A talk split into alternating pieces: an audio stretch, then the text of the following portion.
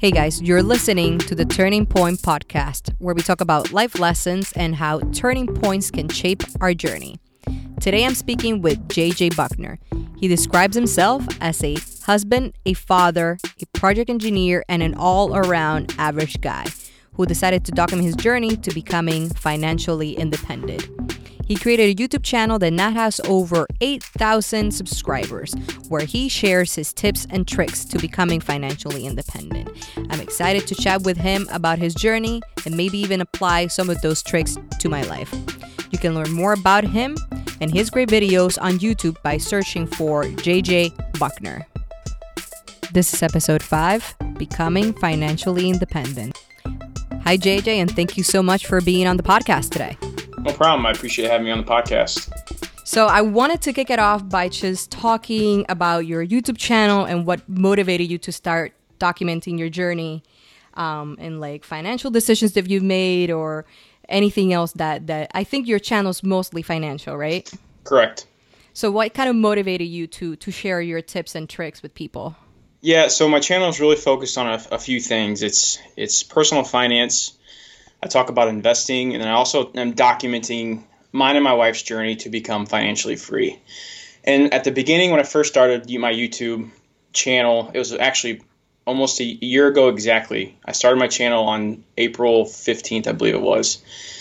The first reason for starting my channel was I'm very, very passionate when it comes to personal finance, when it comes to investing, how I need to manage my money, you know, and again, becoming financially independent. And my wife actually, her and I talk a lot about it, but she was finally at the point where she's like, dude, I've had enough. You're talking my ear off. And I was like, well, you know, and I watched YouTube, uh, you know, before I decided to make a channel. And I was like, well, the next best thing I could do is to share my thoughts and to share what I know to an audience or to people out there. And so that was kind of the, the real first reason for me to start the YouTube channel. But then also with that, with being a passionate person about something, is I want to help as many people as I can.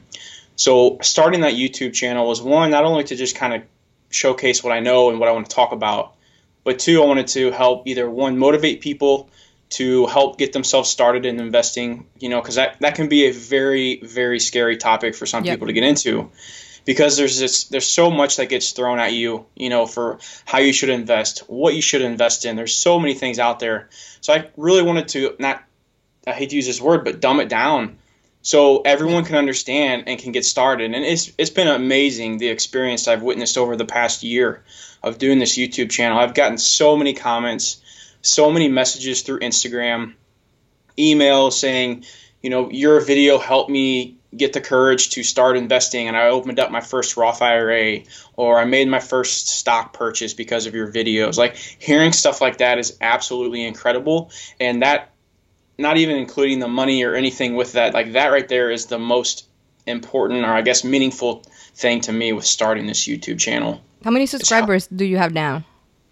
Uh I'm I'm over seven thousand. I don't know exactly. Nice in a year. That yeah, that's amazing. That's that's it, nice. Well, do you know what the thing is for me? I feel like a lot of people.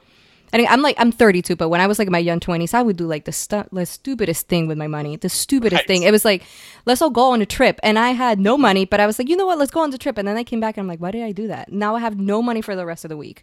Um, and a lot of people in their 20s, they're like, well, I'll spend this money and I'll make more money. But I'm like, if you don't know how to manage it now, why do you think you're gonna know how to manage it in five years when you turn thirty?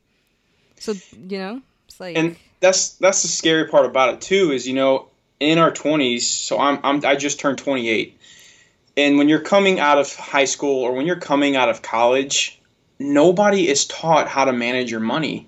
No one teaches you this stuff, and usually the people that do teach you are your parents but no one taught them really how to manage their money.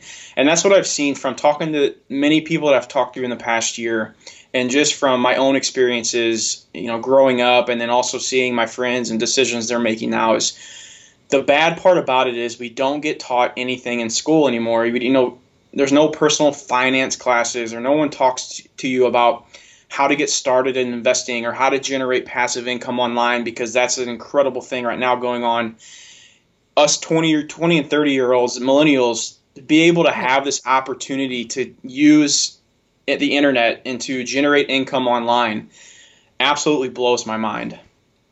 Yeah, and and that's something that I've been meaning to to do. And again, and I started the podcast not because I was thinking about money. It's because all of these conversations that I have, I usually do like interviews, and then I do other episodes that are called like side chats, which is just me talking about one topic, and then I engage with listeners.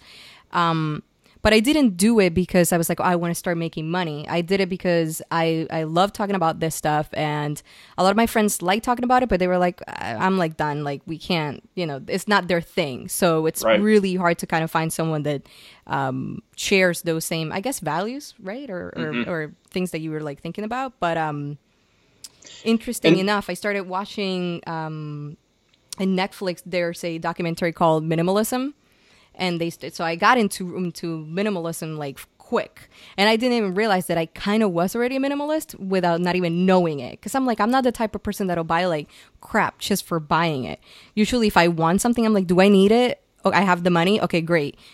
If not, I think about it a lot of times, and I see people that are like, "Well, I want this car, and I and I deserve it because I work hard." So they go and buy, it, and then they get in debt. And I'm like, right. and I've never been that way. And I think that's a lot of people that I talk to because I've always been a minimal person. You know, even as a little kid, like if I had something on my dresser that I didn't touch for a month, I was like, okay, I need to get rid of this thing because it's driving me nuts. Yeah. And you know, I I don't like keeping stuff that I don't use. I don't like buying stuff that doesn't bring me value. And I actually came across, uh, you know, the same documentary that you're talking mm-hmm. about, and I was like, oh my gosh, I'm kind of a minimalist and I didn't even know it. Yep. Know, I didn't know there was a name for it. And I, I, I definitely feel like there's different levels, though, you know, of minimalism. And people have asked me before, like, well, you know, are you a minimalist? Do you do you really think you're, you know, a minimalist? And I guess I am, yeah, kind of, sort of. But there's definitely, I would say, levels of minimalism, and there's different ways I people agree. do it. It's all about the what brings, to me at least, it's all about what brings you value in life.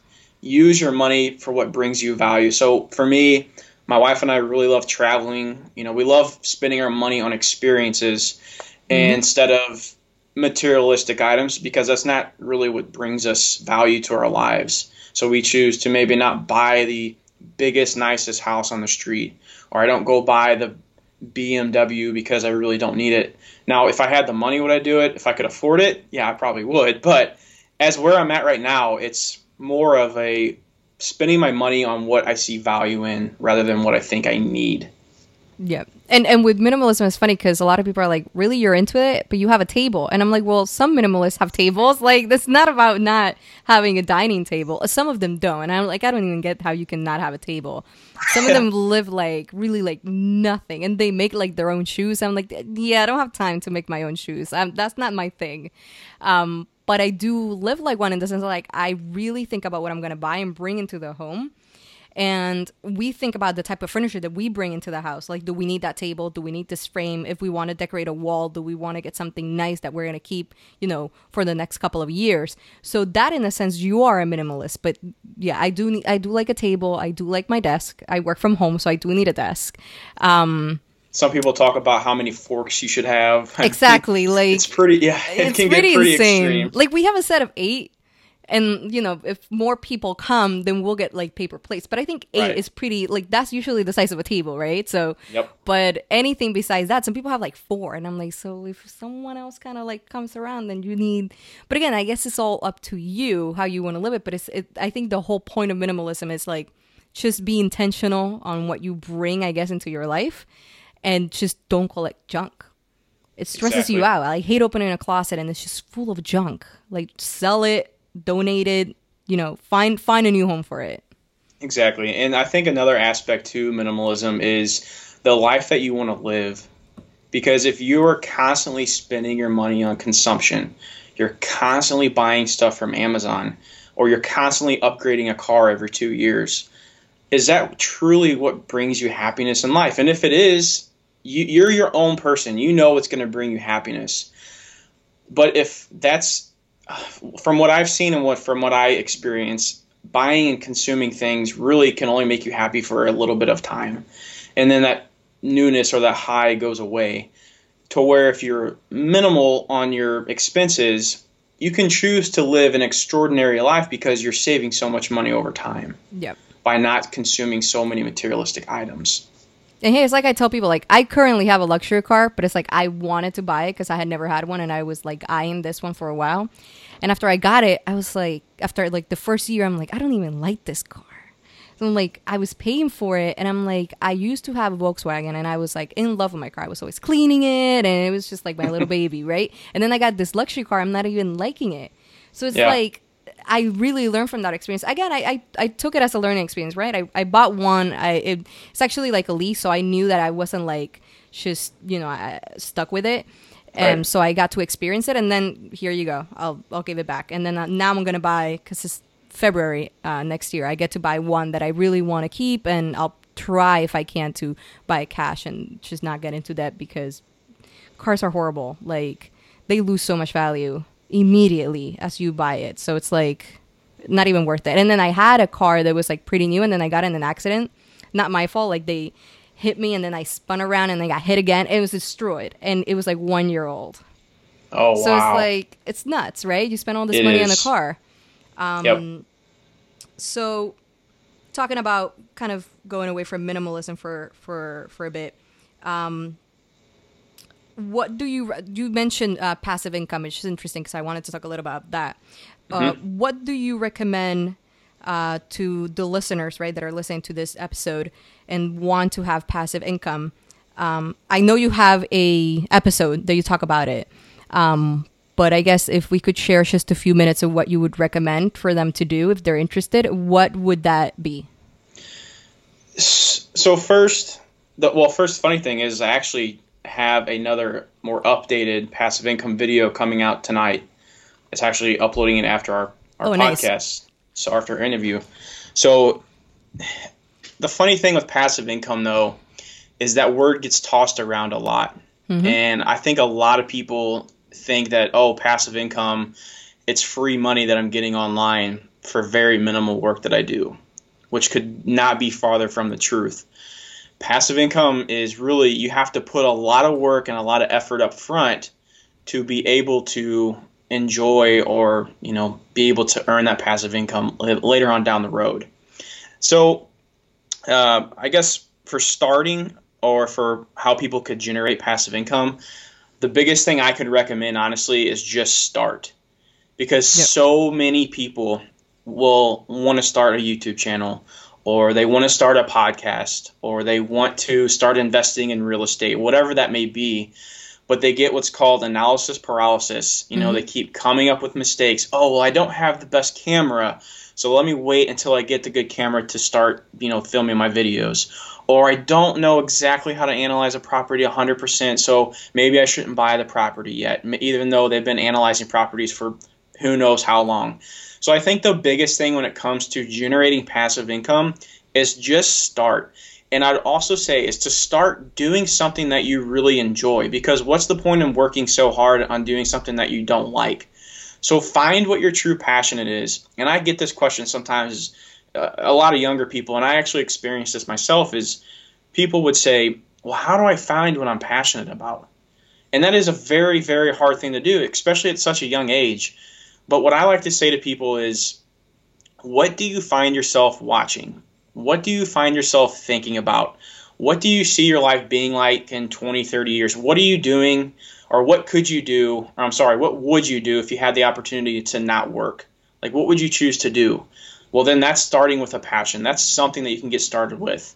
And then figure out a way to really, I guess, monetize that. Or, you know, if, if you don't have a passion that you can really start a YouTube channel with, go invest in real estate. And real estate's another, or investing in dividend stocks. And this is all stuff I talk about on my YouTube channel because these are all the different ways I'm trying to generate passive income. So I really think the most, I kind of rambled on there for a little no, bit. No, no, that's fine. but I think the most important thing with generating passive income is really to just start something. Yeah. No, and I and a lot of people I, I think get confused with passion because they think that you can only be passionate about one thing. And you could be Mhm. passionate about one thing right now and then in 5 years you're no longer passionate about that one thing and you kind of switch to something else. And there's nothing wrong with that. But if you want to start a YouTube channel and like you are passionate about something right now, then do that. And if 5 years or in 2 years or in a year you're no longer passionate about that, you can always rebrand your channel to something else or have a separate channel and kind of link people to that so we get a lot we get confused. And when i was younger i, I would do the same thing. I'm like well i'm passionate about this and now i got tired about it and now i feel guilty because i'm no longer passionate about that. But it happens because we change as we get older so it's not going to you know it's it's, it's not a big deal basically. We talked a little bit about people in their 20s and and kind of making um i don't know we talked i think we talked about it even before we started recording so let me kind of rewind there a little bit for for the listeners. Um we were talking about when you're young maybe you don't make the best decisions with your money and then you think well in a couple of years i will but if you're not learning now why would that make a difference when you're 25 to when you're 30 based on all the because you have a ton of videos by now you've been doing it for a while so and and you've been learning about uh, a lot about um, being financially responsible and and organized and kind of budgeting what do you recommend to those 20 year olds that are like just out of college have no idea what they're doing it's their first job they're probably making you know 30000 40000 and they just want to be a little bit more responsible with their money Well, first, I want to tell them that I was in your guys' shoes not too long ago. You know, I I didn't know how to buy a stock. You know, I was always, I guess, decent with my money. I was always a pretty frugal kid growing up, but I had no idea how to make a budget. I had no idea how to invest in the stock market. So don't feel like you need to know everything right now.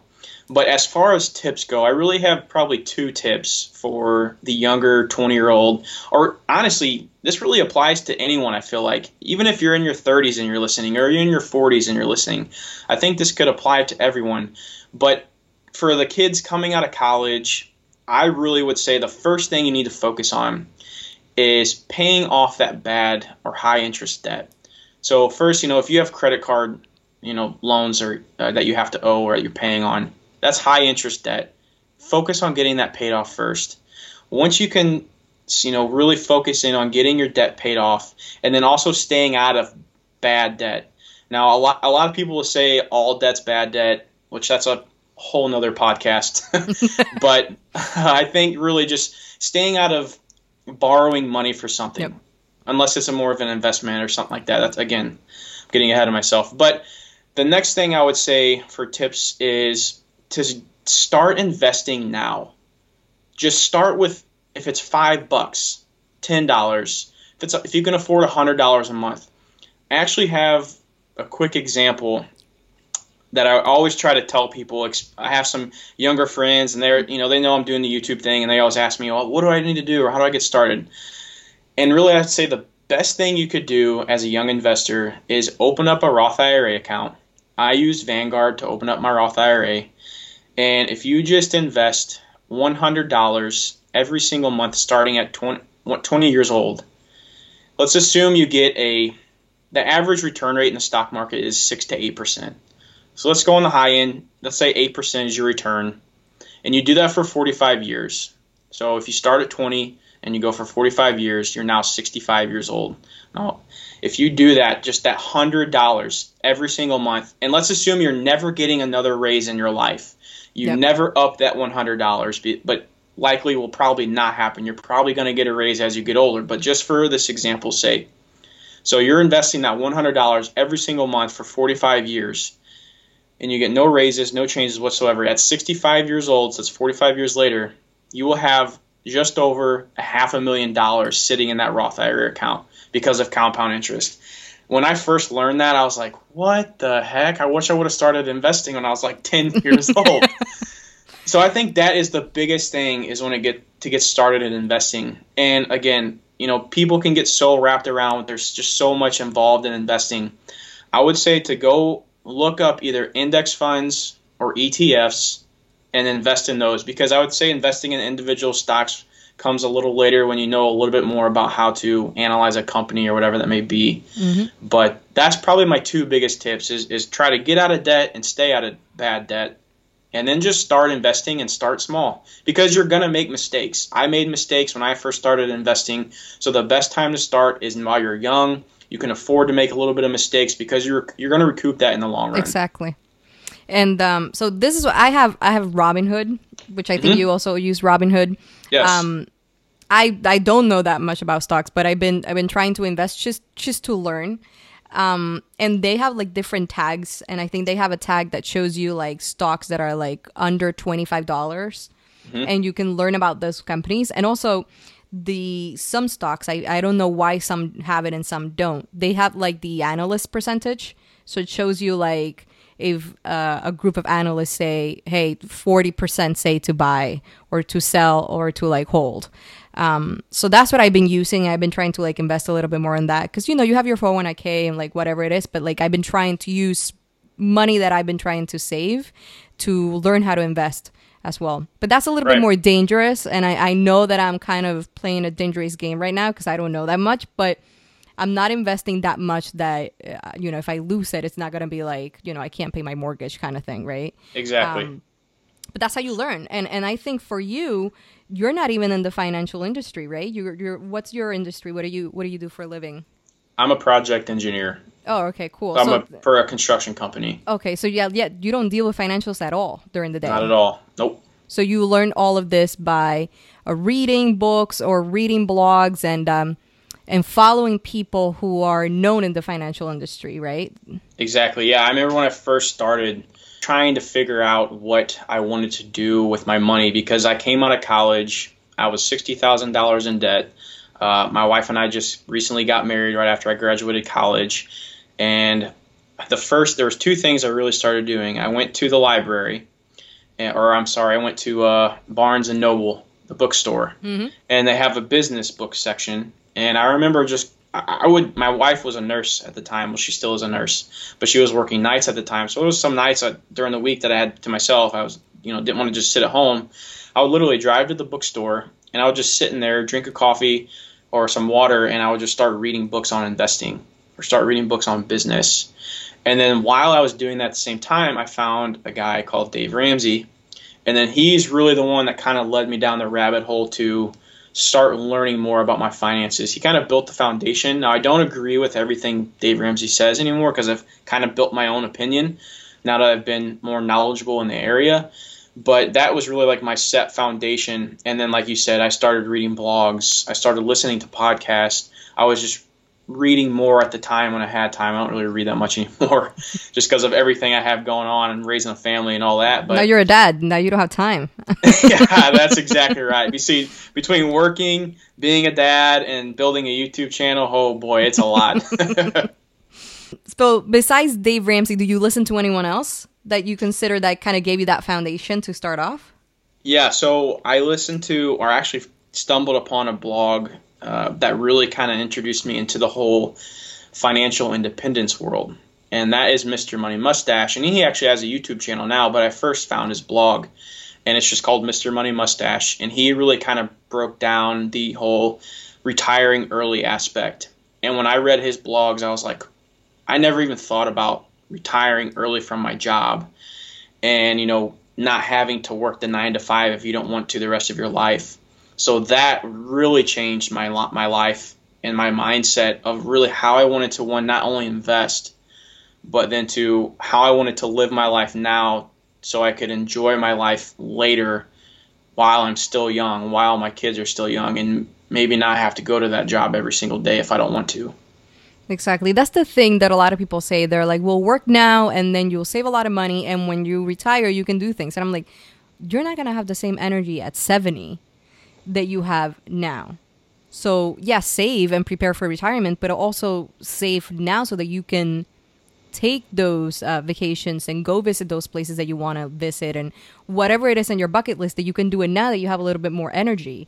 Um, I come from a family that's like like my dad's a doctor and like my mom has the same mentality where you have to like save save save and then retire later and then I see my dad now where he didn't really travel that much when he was young, and now he wants to travel, but he's you can see that he gets tired.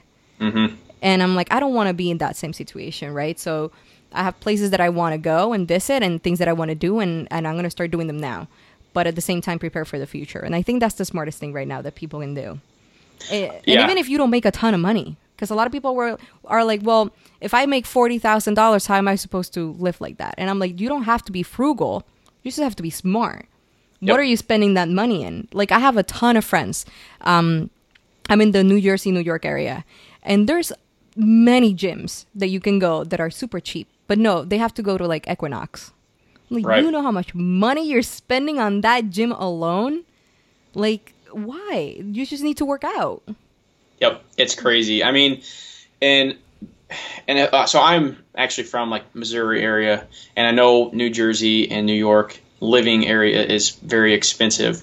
But I actually made a video talking about you know the three areas that majority of Americans spend. I think it was over like sixty or seventy percent of their money in, and that's your living expenses, your transportation, and your food. If you can cut costs in those three areas, whatever that may be, you know, maybe you have to not eat out or not order takeout as much in, in meal prep. Or maybe that's for, you know, instead of buying a brand new car every two to five years, you drive a beater car that you don't need to drive to impress people. It costs you maybe four grand, five grand to buy, and or cheaper. I've bought Yep. cheaper cars than that.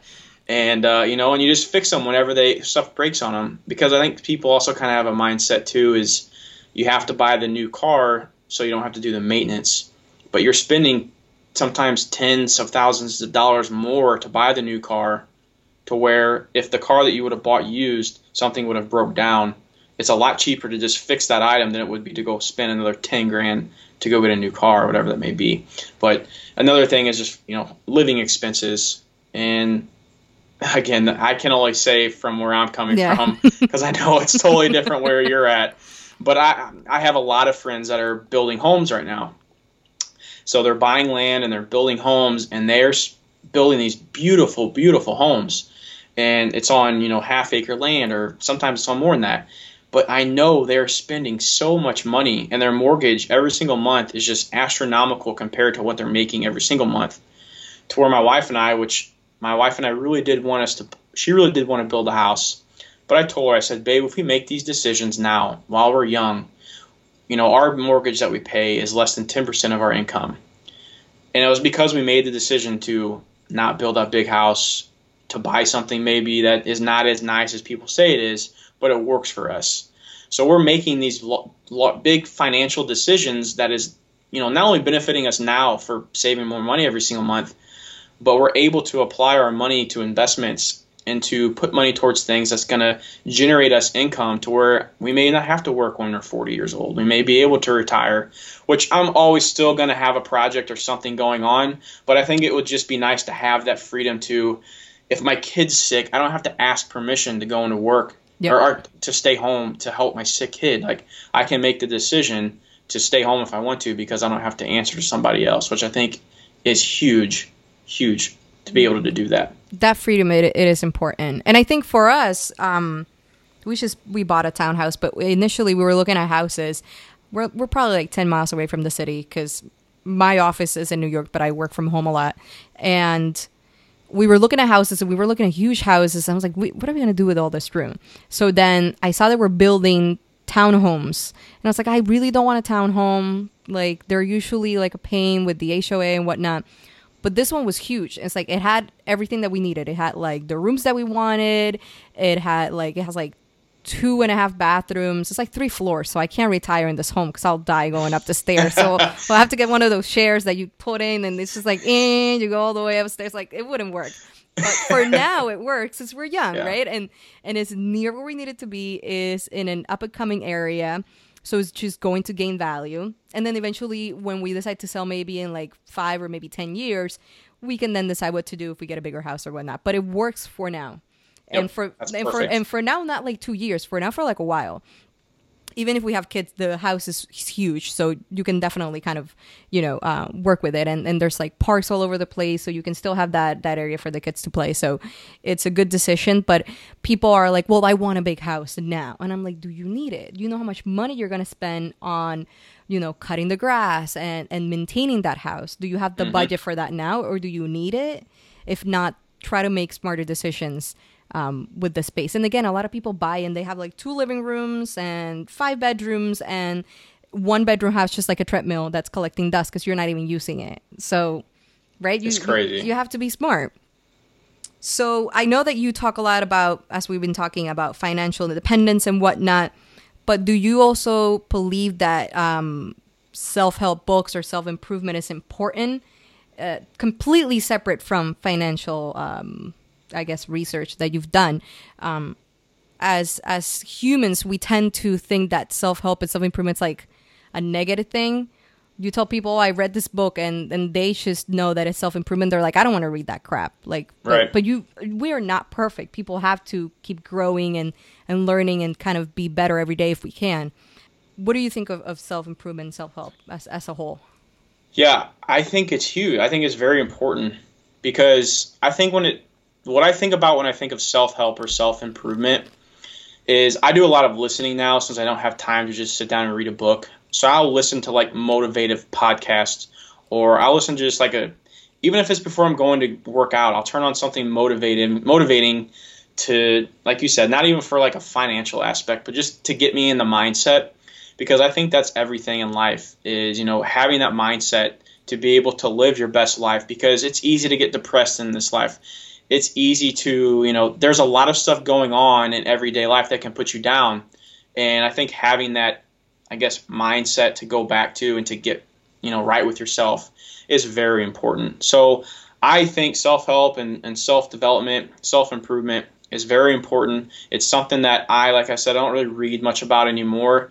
It's more of something I'll throw on in the background or something I'll listen to before a work day. If I'm, you know, struggling on a Monday morning to get in, I'll put on some coffee, I'll listen to something, and it's crazy what that can do for you just for even that day to get through the workday or whatever it may be. Oh, it changes your mindset immediately.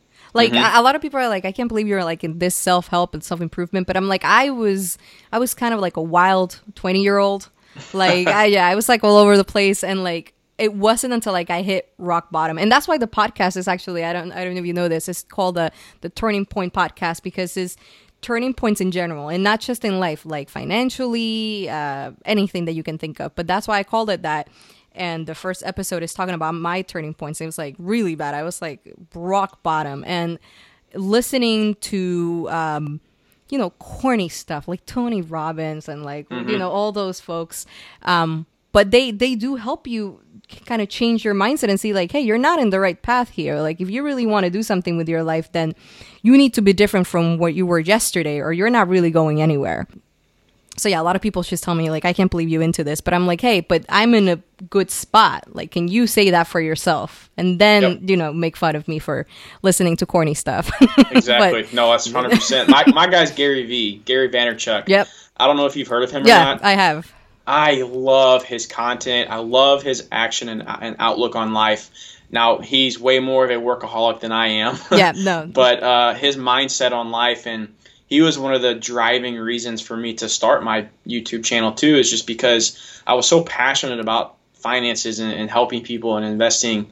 And you know, he mentioned if if you can go do something that you're passionate about and end up making a living from it, even if you cut your or your income in a half or whatever that may be to be able to live in the time that we're in and to do something like that is truly incredible. So i find myself listening to him all the time not just for a you know uh, like business aspect but also like you said a self-help or like a self-improvement mindset change because it really does help. Like you said it's an instant gratification that you're getting from that that helps you benefit you not only throughout your day but also throughout your life what I, what I do like about him is that he's very like raw and like unfiltered. I don't know if you saw he did a little video on Instagram about the college scandal of what's her name and Becky from Full House and the other yeah, one yeah. those two. So and he's like you literally just told your kids that you don't believe in them. You just told them that they're trash. And I'm like, oh my God. But like, but it's real. You literally told them you don't believe in them. If I didn't do this for you, you're not going to get anywhere. And instead of learning what they're good at and kind of leveraging that and helping them get to the next level with whatever they're good at. And one of them, I think, I can't remember whose kid, already has a YouTube channel and is pretty popular and is doing great. So why mm-hmm. didn't you push that instead of, oh, you need to go to Stanford if she doesn't even want to go to school? It's nuts. I'm not a parent, but I'm like, it's just, I would never tell my kid directly or indirectly, you suck. That's basically what they did. It really is crazy. And I am a parent and I, I thought about, I did watch that video. I know it's exactly what you're talking about. And, you know, that's something that I cannot stress enough is it's going to be so important to us to always have my son's back in whatever he wants to do. If he wants to try something different, he's going to try it. Like, I'm not going to be the parent that wants to hold him back and make him do the things that I did growing up as a child or that I wanted me to do as a child because I think a lot of parents tend to do that sometimes. Yeah. I want to back my child in whatever he wants to do because I want him to be happy. I want to I want him to live a happy, fulfilled fulfilled life. And my parents did that for me. You know, and I am so grateful to be able to have been born and born into such a great family to have that background and have that uh, uh, what's the word I'm looking for? Just the upbringing yep. to be able to really follow my passion and whatever I may do. Because I had some crazy ideas as a kid. I've always kind of had that entrepreneur spirit, and I was selling stuff and doing whatever. And you know, my mom and dad never, never once did they say, "You don't need to do that. You're probably not that good." Or if I wanted to go try a different sport, they'd say, "Oh, you're not the quickest guy, or you're not the biggest guy. You know, you probably shouldn't be going going to do that." No, they they, they backed me in whatever I wanted to do, and I'm so grateful for that. And I cannot wait to you know transition that on to, to my son as well because I think a lot of people, unfortunately, they don't get that. And again, to go back to the whole self help and self improvement that's something that people can turn to. Maybe you weren't, you know, blessed or privileged to have that upbringing like I did. That is something where that can help to help you change your mindset and help your outlook on life because I don't know, it's just it's pretty crazy what that can do for you whenever you have a, you know, childhood like that where you have backing from your parents. So I really think that that self-help and improvement stuff could really help your mindset and overall, you know, help in life. It's funny because when I was a little kid too, I would do. I always had that drive, I guess, of like being an entrepreneur, doing something kind of out of the box. Mm-hmm. And like, I remember being like seven or eight. And you know, when you travel, you stay in a hotel and whatnot, and usually people try to grab like the little shampoos and stuff. And and my mom had like a box I get of like little shampoos and conditioners, and like believe it or not, I grabbed a shoe box and I threw them all in there, and I went house by house, and I would tell them, have you ever run into the problem where you like don't have shampoo and gotta go and buy that like last minute? And I started selling them for like a quarter and 50 cents. And I made a ton. So I'm counting my money in my bed, and my mom's like, "Where did this?" And I'm like, "I just I sold stuff. I just sold little shampoos and conditioners." And she was like, "I can't even believe this. I literally got called into like um, the dean's office when I was like first or second grade or something, or the principal's office, because I had." Those little erasers that were like a little pony or like a little mm-hmm. ra- and in the middle of a test i got up to sell erasers to people that didn't have them for for that the is incredible. So like i always had that spirit and like again and the interesting part is like the schools i was raised in puerto rico but the school that that, that i went to they really crushed your dreams when it came to that kind of stuff. They were more like well you need to be doing the test and you need to get good grades because then you're not going to get anywhere and it's interesting. I would love when I have a kid to be able to put them in a school that respects that and maybe has like an entrepreneurship program, just like they were doing with STEM now. Mm-hmm. Because I don't want to, if my kid has those dreams or that, you know, that drive, I don't want to kill it. And you can do as much as you can at home, but you also have to have a school that maybe helps them towards that, right? Right. So I'm hoping that when when we have a kid that I can find a school where you know they they can have that kind of stuff. So at least give them the opportunity. If if you're not into it, you're not into it. But at least you had the opportunity to to be part of it. Exactly. No, you're you're exactly right. That's crazy that you're selling erasers during test day. That's so awesome. I would always find a way to make money, even if it got me in trouble. Um, So I kind of want to wrap up a little bit and and go back to um, finance and and see what three or two books or one book, something that you really read when you were building that foundation that kind of, I guess, triggered you to keep learning more. What mm-hmm. was what was that thing? Because we all we all have it. We all have something that we read at one point in our lives or we saw that really changed us. So, what was that for you for uh, creating that financial foundation? Uh, it's a book called Rich Dad Poor Dad by Robert Kiyosaki. Oh yeah, I've heard that one. Okay, yep. That that's one of the first books I've actually picked up when I was looking to start, uh, you know, learning how to handle my finances or investing or whatever that may be. And that book is not really a how-to book. It's more of a mindset and how you can really what to expect with your money. And it really the biggest thing I got out of it is, you know, don't work for your money, make your money work for you. And when I when I read that, I was just like, oh my gosh. So that kind of just really took me off to figuring out, okay, now I need to learn how to invest. Now I need to figure out what kind of assets I want to invest in, whether that be stocks, real estate, you know, whatever that may be. So that book really kind of set the foundation for me. And then there's actually one I'm actually reading right now. I've been on the third chapter for about two months, but I'm trying to get through it. But it's, it's really good. It's actually called uh, just because I've been so busy with everything going on.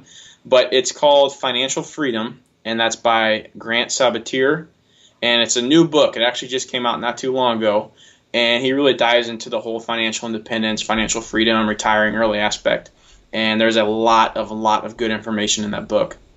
Financial freedom. I just make it a note of that because I usually um, I try to have the show notes and I put them in in the website or I have a Patreon page, so I try to put them there for for the listeners to you know kind of um, where to find the books that we talked about or or whatever we talked about. That's where they can find it if they if they didn't take note when they were listening to the episode. Well, thank you so much for you know your time today and for sharing your story and all the resources and tips and tricks. And um, people can find you in YouTube oh, under JJ Buckner, oh, right? Yep, that's it. And um, yeah, and I know you're gonna keep making great videos because I've I've seen the material and I really really love it. So keep at it. I appreciate that so much. Just that every time I hear uh, you know feedback from people like that, it's it really helps me out and it gives me motivation to to keep creating. So I appreciate that. Well, thank you so much again for being here. Thanks for having me. And that is a wrap for today's episode. I hope you guys really enjoyed the content. I know we talked a little bit about financials and we talked a little bit about entrepreneurship, family, and so much more. So I really hope you guys enjoyed it. If you are really enjoying the podcast, I would really appreciate if you could leave a review in iTunes, share the website Turning Point Podcast with a friend, even be a patron. So if you want to support the podcast, go to patreon.com slash turning point podcast and anything that you want to do to just you know spread the word social media friends uh, whatever it is if you're really enjoying it then just go ahead tell a friend tell a family member tell a coworker tell a stranger someone in the supermarket whatever it is just go ahead and do it okay? So i'll see you next time. For now peace out